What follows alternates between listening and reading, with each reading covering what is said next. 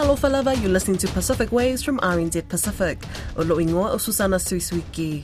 Coming up, There are people since January of this year that have been living in temporary quarters.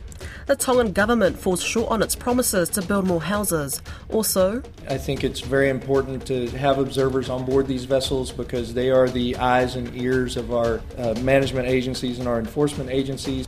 Pacific fisheries observers will be redeployed from next month, and later on, the government's increased the tax-free threshold from the previous 13,000 kina per annum to 20,000 kina. Papua New Guinea introduces its biggest budget in its history. Questions are being asked in the Tonga legislature about the lack of progress in relocating and rehousing the hundreds of people made homeless by the January eruption and tsunami. The Tonga government had committed to building more than 300 houses, creating new villages, rebuilding roads, not only for the most recent victims, but the people still suffering in the wake of devastating cyclones in 2014 and 2018.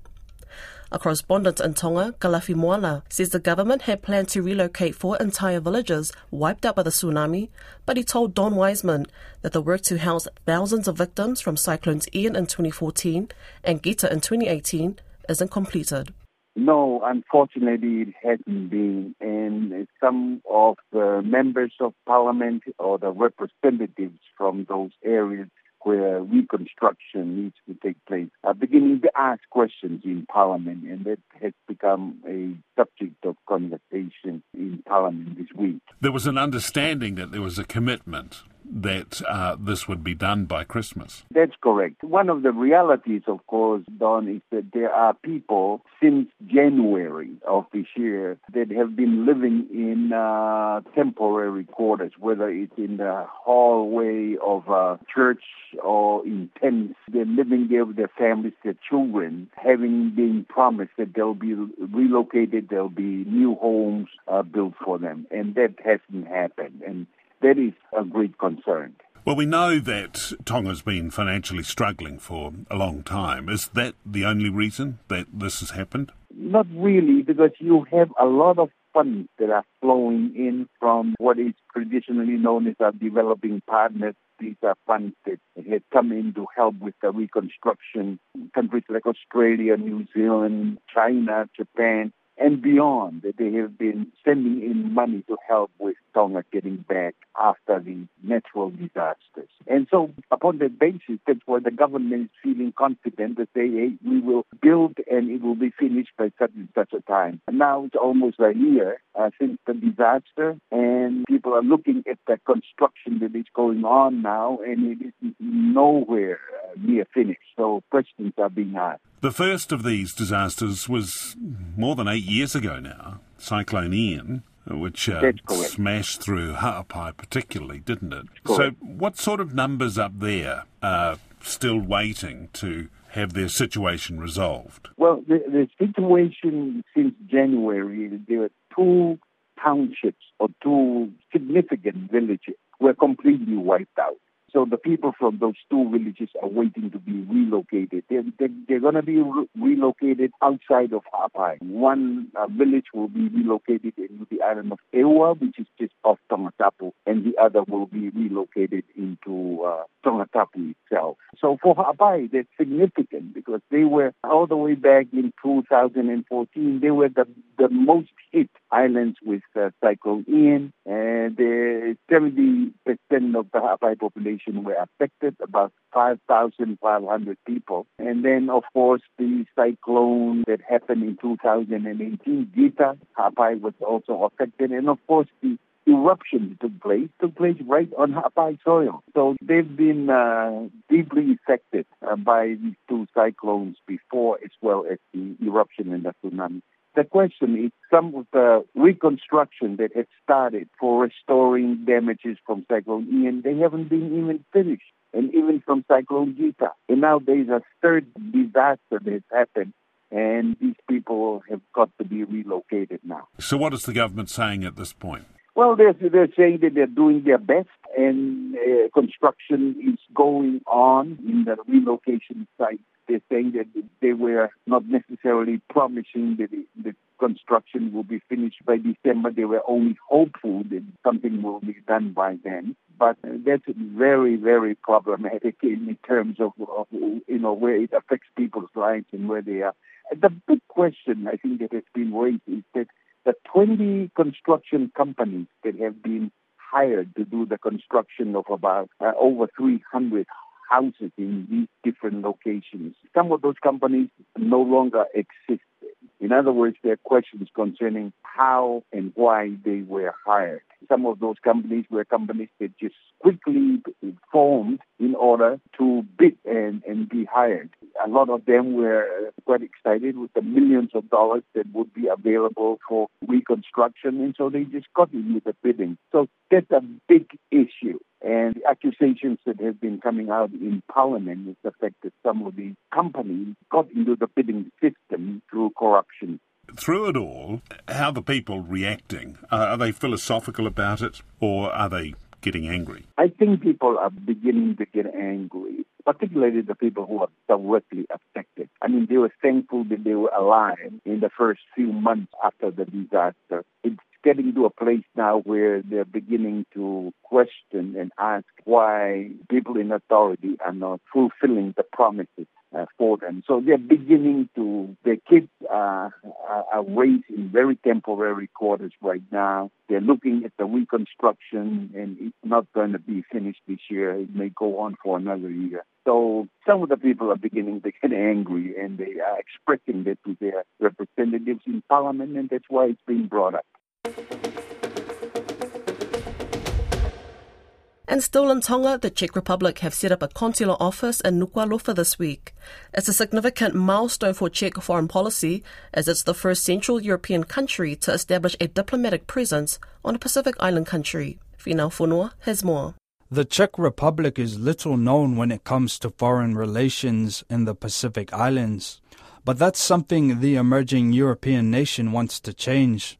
On November 30th, Czech ambassador to the Pacific Islands, Thomas Dub, announced the appointment of an honorary consul in Tonga. Your country is a key country in the region, and I am glad that today's Europe and the Pacific countries are finding a way to come together. Europe has now adopted its Indo-Pacific strategy and the Czech Republic has recently adopted its own Indo-Pacific strategy too. So we have concrete plans for cooperation and we have a number of meetings planned as soon as the honorary consulate is open. The honorary consul, local businesswoman Robina Nakao, said the Czech Republic's ambassador expressed his country's economic interests in a number of meetings with Tongan government officials. Nakao says the Czech Republic is also concerned with the climate crisis. Her role will be in facilitating negotiations and taking care of any Czech nationals stranded in Pacific Island countries. They feel it's very important to establish relationships in the Pacific now, and they want to have a better understanding of this region. And, you know, so the areas that they, the sectors that they identified from the priorities for Tonga were around environment, there was energy, there was some humanitarian assistance. The United States will also be establishing a diplomatic mission with an embassy yet to be confirmed. The Western and Central Pacific Fisheries Commission has approved the redeployment of independent fisheries observers in its Purse Seine fishery from the 1st of January. Senior Commission executives confirmed the decision on Thursday afternoon midway through the annual meeting, which is being hosted by Vietnam. RNZ Pacific senior journalist Koroi Hawkins is in Da Nang and filed this report. Prior to the pandemic, the body also known as the Pacific Tuna Commission had boasted 100% observer coverage in the fishery, but this dropped to zero in 2020 with the suspension of the program due to the impacts of COVID 19. The Worldwide Fund for Nature's Western and Central Pacific Tuna Program Manager, Bubba Cook, is taking part in this year's Commission meeting in Vietnam. He welcomed the decision. I think it's very important to have observers on board these vessels because they are the eyes and ears of our uh, management agencies and our enforcement agencies, so they play an incredibly important role at getting us information that ultimately contributes to good stock assessments, good science, and also monitoring, control, and surveillance of the fleets at sea. It's important to stress that the observers being redeployed from the 1st of January are only returning to purse seine vessels and not longliners, the other type of fishing vessel the Commission concerns itself with in the Pacific. Unlike the 100% observer coverage achieved on purse seiners, the Commission had struggled to meet its own 5% observer coverage conservation measure pre COVID. The executive director of the Commission, Feleti Teo, said the dynamics are the same now as they were then. The Commission has, has already des- decided to uh, lift the suspension decision and impose 100% uh, coverage at the beginning of next year for all purse seiners. The long line uh, observer coverage is always a difficult one, and that's why the Commission is moving very quickly on electronic monitoring so that at least there is an alternative option to provide the data gaps on uh, long line. Fishing is still one of the most dangerous occupations on the planet and an independent observer documenting and reporting on fishing violations committed by a captain and crew is an awkward position at the best of times.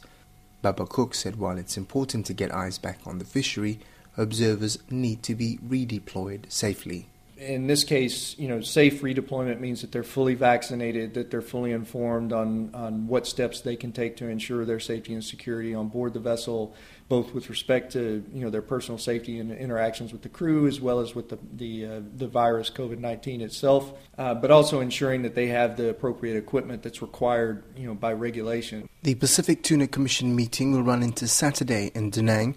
One of the final things to be decided will be the appointment of a new chair for the Regional Fisheries Organization. The outgoing chair, Jung-re Riley Kim from South Korea, has helped steer the Commission through uncharted waters these past four years. She said she's pleased with the overall progress being made in this, their first in person meeting since being hosted by Papua New Guinea in 2019. In Port Moresby, the Commission adopted a resolution on climate change. This year, the Commission agreed to have standing agenda items related to climate change responses, not only in the Scientific Committee, but also in TCC and Northern Committee and the Commission. Some of the other agenda items still before the Commission as it nears the conclusion of this year's meeting include revising its harvest strategy work plan and a review of its compliance monitoring scheme and management procedure issues for other species such as sharks, seabirds, and cetaceans. Papua New Guinea's Treasury Minister Ian Ling-Stuckey announced budgetary support for low income households, as well as a significant tax increase for banks. The country's 2023 budget is the biggest in its history. The 24.5 billion kina, or 6.8 billion US dollars, which includes a deficit of 1.34 billion US dollars, is the biggest in the country's history. Our PNG correspondent Scott Waide told Don Wiseman about some of the key elements, starting with a more than 50% increase in the tax-free threshold for wage earners. What's happened is that the government's increased the tax-free threshold from the previous 13,000 kina per annum to 20,000 kina. So that group of people, the minimum wage, which was uh, which stood at 13,000 kina, that threshold has been raised to 20,000 kina. So anybody who's earning 20,000 kina and below gets a lot more take-home pay without taxes, and that affects a large group of people, particularly in manufacturing jobs, you know, the casual casual employees, and it gives also companies the ability to maneuver in terms of employment of large groups of people, you know, semi-skilled, unskilled workers, uh, bringing them into a, a formal setting and paying them better without a tax burden to worry about. There had been talk of uh, the need to do something about the Electoral Commission, particularly to allow it to do things like properly prepare for elections. The Electoral Commission is mentioned in the recurrent budget. I didn't have the benefit of budget books yesterday, so I, I didn't see the specifics. But there's a huge, huge increase in terms of law and order and the judiciary and the magisterial services. Now, that impacts directly on the ability of police to exercise their powers during elections and outside of elections as well. So it's a 401 million kina increase, and that's spread out over various sectors. Police, in particular, have gotten the biggest slice, and with that, they have already put out advertisements for an additional 500 recruits and 60 officer positions. And that number is expected to increase from the current 5,000 that we have right now to about 7,000, 7,000 plus in 2026. Now that's that's a target, and it appears that there's commitment in the budget and as well as commitment from the RPNGC to begin recruiting, uh, and that's that's already happening. So the other th- significant thing of note is the ICAC, the Independent Commission Against Corruption, that's also received funding now. In previous budgets, it hasn't received the funding that it needed. It was set up, but it, it didn't get the funding. So with this budget, it's received funding for its functions. Now, there's always been controversy about the district funds that MPs get paid directly to spend at their discretion. But yes. now the government has now created a second fund uh, and it's supposedly that meant to go into infrastructure, but the MPs again will have full control, will they? It's not really the creation of a second fund, it's just the allocations have increased. So it's about 900 million kina uh, this year, next year for district infrastructure. Now that's a continuation of what was done this year, allocated in November last year. So it's just an increase. And yes, there's, there's a considerable amount of political discretion over those funds. And that's always a source of controversy for many of the frontline workers who really need to be implementing, but you have the politician also in charge of influencing where the funds go. The government's throwing a fair bit of money around. It's still talking about a substantial deficit, but a smaller deficit than last year. So it's clearly thinking it's going to be earning uh, a significantly larger amount of money than last year. Where's that going to come from? Yeah, Don, the Treasurer Ian Ling-Stuckey is very confident of shrinking the deficit over time. Now, that's hugely ambitious on the part of the government and especially for the Treasurer. Uh, and for next year, he's looking at two key areas, and one of those one of those areas is the well, several key areas actually, not two, but one of those areas that pops out in front is the 200 million that's coming from an increase in taxes on the banking sector. And, and, that is a huge, huge increase. And it's, you know, the banks haven't said anything yet. The opposition has also yet to respond to that budget. The other area is a significant increase on log export taxes. And that tax has been increased by 20% on top of a previous tax that was in, introduced in 2020. They've also cut back on fuel excise. Uh, and that particular excise suspension. It's not really a cut, it's just a suspension of that excise for six months. That is expected, according to the Treasurer, to have an impact on the cost of goods and services, you know, going to places like the highlands to the islands, because one of the biggest costs that impacts on the price of food is the cost of transport in Papua New Guinea. Yes, in a place like New Zealand, of course, nearly everyone uses a car, and the cost of petrol has gone through the roof and diesel. And in PNG, that's a lot different, isn't it? Because uh, most people are not car owners, are they? you, you have three different groups of people. So you have the urban urban people who use a lot of vehicles, personal vehicles, and then you have people in rural areas who depend on the PMV routes, the public motor vehicle routes that link their villages. Now, if, if you take a bag of rice from, say, for example, Lae City, and you bring it up to the highlands, that cost increases by a third. And when it reaches the most rural area in, in the in that province, it doubles, quadruples. And and one example, I mean, if you go to a rural area, well, the best thing to check is the price of rice, a one kilo packet of rice, and a can of coke. Now, if you see the can of coke costing two kina in Lae and ten kina in that village, you know that cost of transport is really high. They're, they're paying more for transport, and they're passing on that cost to consumers. That's Pacific Waves for today. Remember, you can download us for free to your device from Spotify, iHeart, or Apple Podcasts. And if you're using Apple, please leave us a rating so others can also find us. Pavitaitele lava, Manuele Bayaso.